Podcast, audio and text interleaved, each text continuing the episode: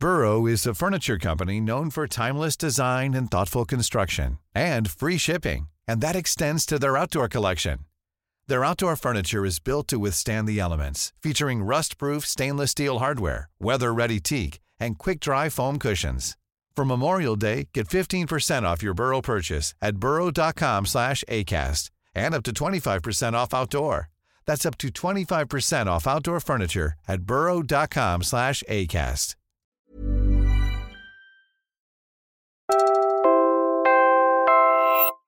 You're listening to Puma Podcast. Hi, I'm Franco Luna Puma Podcast, and you're listening to Teka Teka News. In this episode, one cannot just fight corruption in, in, a simplistic way by fighting corruption. One has to see the broader context of governance. But for that, we have to understand and have some kind of consensus. What, do, what do we talk about when we talk about governance? And what are the links to corruption and the links to rule of law? How do we measure it? And once we measure it, does it matter? What is the evidence about the consequences of poor governance and corruption? We're delving into the murky world of state capture and corruption.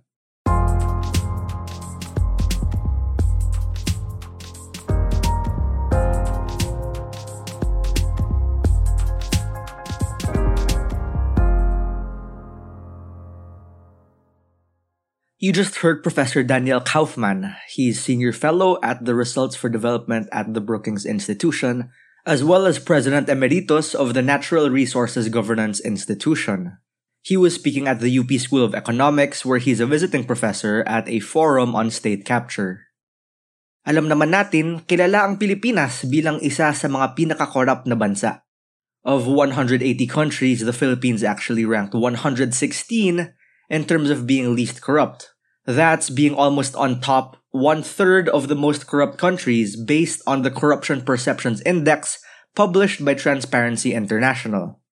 But Professor Daniel argues that corruption is not a single entity, but rather a symptom of deeper problems in governance. Think of it like a weed in a garden.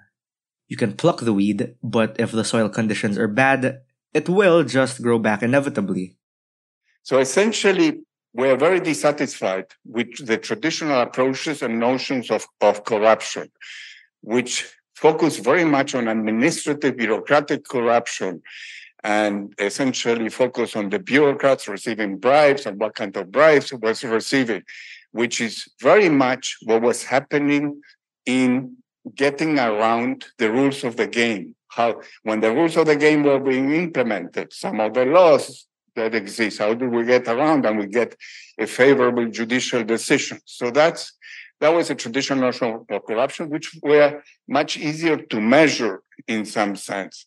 Some root causes of this include weak institutions, a lack of transparency and accountability, and last but not the least, powerful vested interests that capture the state for their own benefit. This is what we call state capture. So, state capture is essentially when private actors, often businesses, hijack the levers of power for their own gain. They might bribe officials, manipulate regulations, or even influence policy making. It's insidious because it erodes public trust, stifles competition, and diverts resources away from the common good. And Professor Daniel Kaufmann says this is important because the whole issue is that most governments only focus on what is illegal when fighting corruption. We saw that it could be done legally. Why it could be done legally?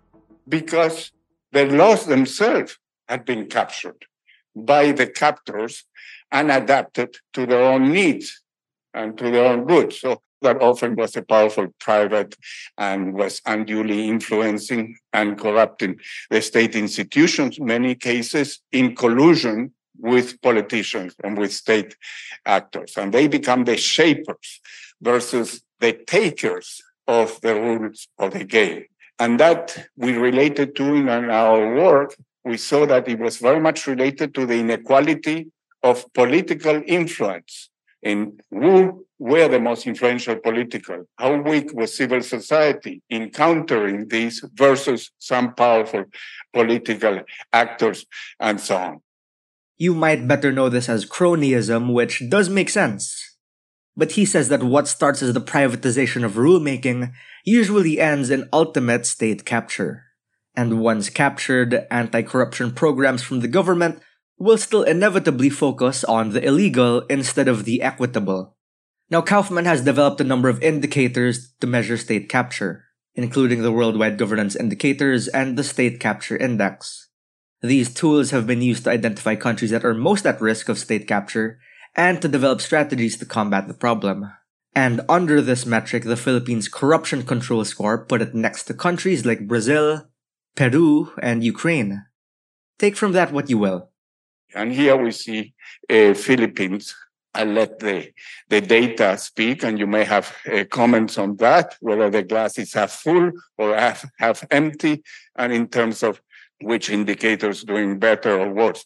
It's interesting to note the only point I like to make is that compared with its peers in Asia, Philippines has always had better voice and democratic accountability indicators, which will not surprise you. However, there are some clouds in the horizon according to the data in terms of the direction of travel. It's not moving in the in the right direction. So Professor Daniel Kaufman presented six indicators for measuring governance. The first is, of course, the political aspect, where those in authority are selected, monitored, and replaced. And that basically includes two very different indicators one, the extent of accountability and voice, and democratic accountability, and political stability and absence of major violence and terrorism. Then there's the more economic dimension of governance, which is the capacity of government to formulate and implement policies and provide public service. Under that, there are two functions of government which are very distinct. There's the effectiveness of the public sector, the bureaucracy of the government of each institution there, then there's the quality of the regulatory framework. Last but not the least is institutional respect dimension of governance. That's the respect that there is by citizens and state institutions. So how do we stack up there? The picture given by Daniel in the Philippines is one of mediocrity. It's mediocre in every way. At every index, it's lower 50%. So uh, that reflects in our economic performance over the long period, not, not over the last year, the last two years, but over the long term. Because if you are comparing the Philippines with other regions, our mediocrity is actually normal. the problem is that we are living in a region which is tremendously high performance. Yan naman si Dr. Raul Fabella, Emeritus Professor of the University of the Philippines School of Economics. A member of the National Academy of Science and Technology, Dr. Fabella was elevated to the rank of national scientist. And he says Government politicians, for example, their end goal is to get elected in the next election.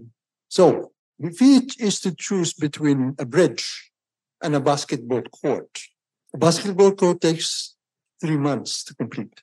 A bridge takes three years, or four years, or perhaps six beyond his tenure. How will he choose? How will you choose if you were trying to win the next election? Basketball court, of course. You will not try to build a bridge that will be inaugurated by the next uh, governor. We're pausing for a quick break now. When we return, experts will tell us about what the issue of corruption has looked like in the Philippines.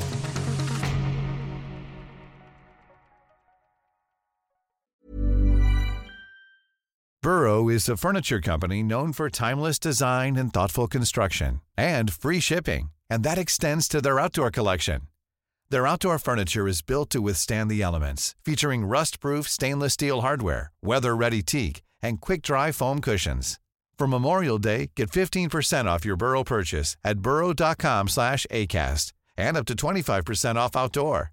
That's up to 25% off outdoor furniture at burrow.com slash ACAST. Everyone knows therapy is great for solving problems, but getting therapy has its own problems too, like finding the right therapist, fitting into their schedule, and of course, the cost. Well, BetterHelp can solve those problems. It's totally online and built around your schedule. It's surprisingly affordable too. Connect with a credentialed therapist by phone, video, or online chat, all from the comfort of your home. Visit betterhelp.com to learn more and save 10% on your first month. That's BetterHelp, H E L P.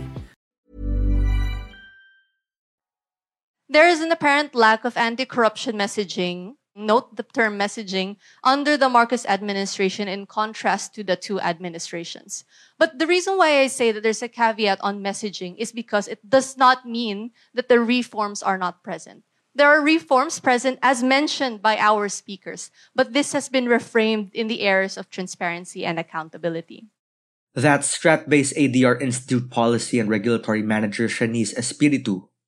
She was speaking in a forum assessing the first year of the Marcos presidency. Any Filipino knows how bad things are. Almost everywhere we look, we see a normalized culture of patronage and favoritism, forming the bedrock of a system where loyalty often trumped honesty, and loyalty to the crown means self enrichment.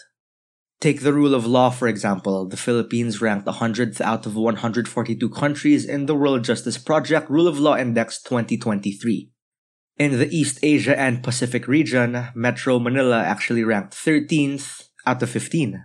That's despite the fact that so many presidents won off lofty promises to deal with corruption in the country once and for all. Here's a quick history lesson.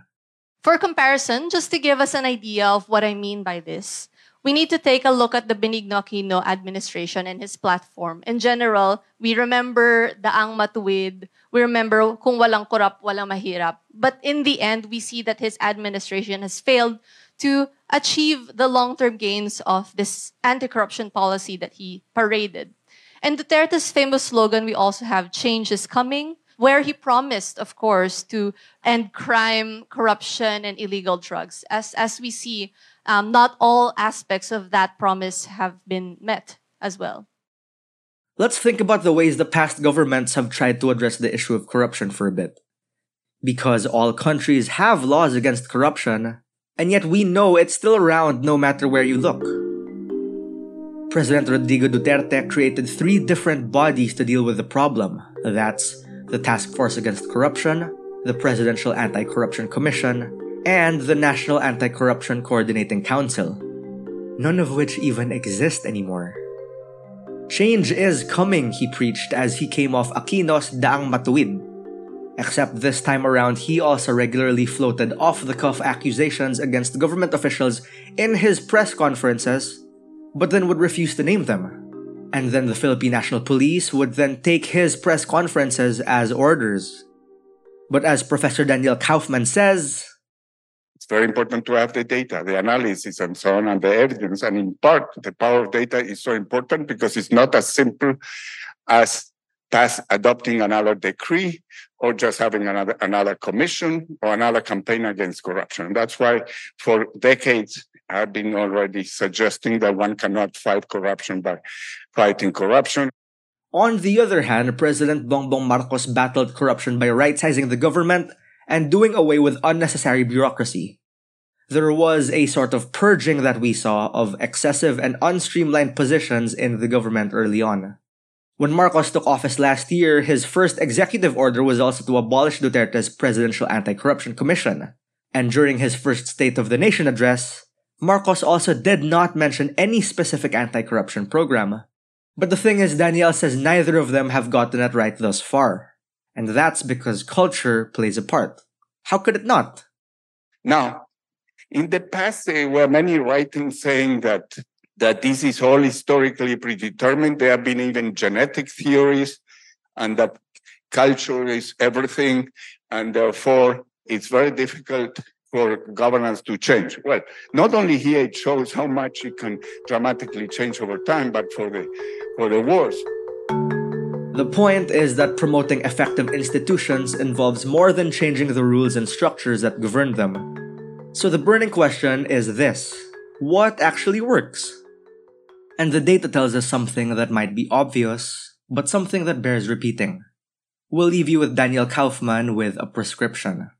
What works in terms of addressing corruption? We cannot do full justice to that, but in terms of what the data shows, one absolutely obvious determinant, and we already alluded to that, is the extent to which the country enjoys basic freedoms, enjoys voice and democratic accountability, as we see here, a free press and different freedom rights, including rights of uh, women, is absolutely correlated, linked to addressing corruption and in, to improve uh, governance.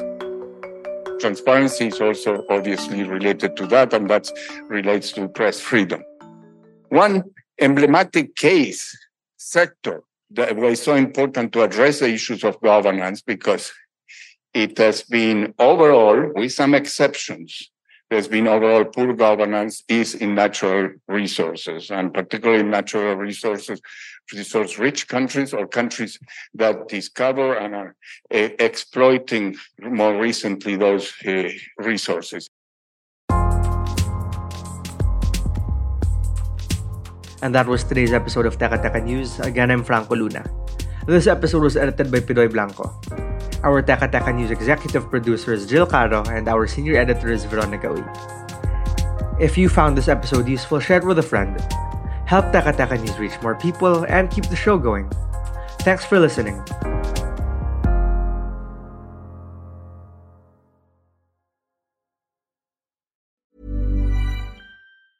Planning for your next trip?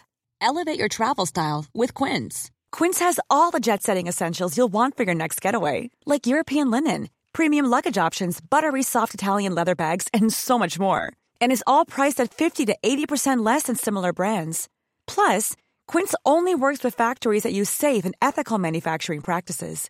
Pack your bags with high-quality essentials you'll be wearing for vacations to come with Quince. Go to quince.com slash pack for free shipping and 365-day returns.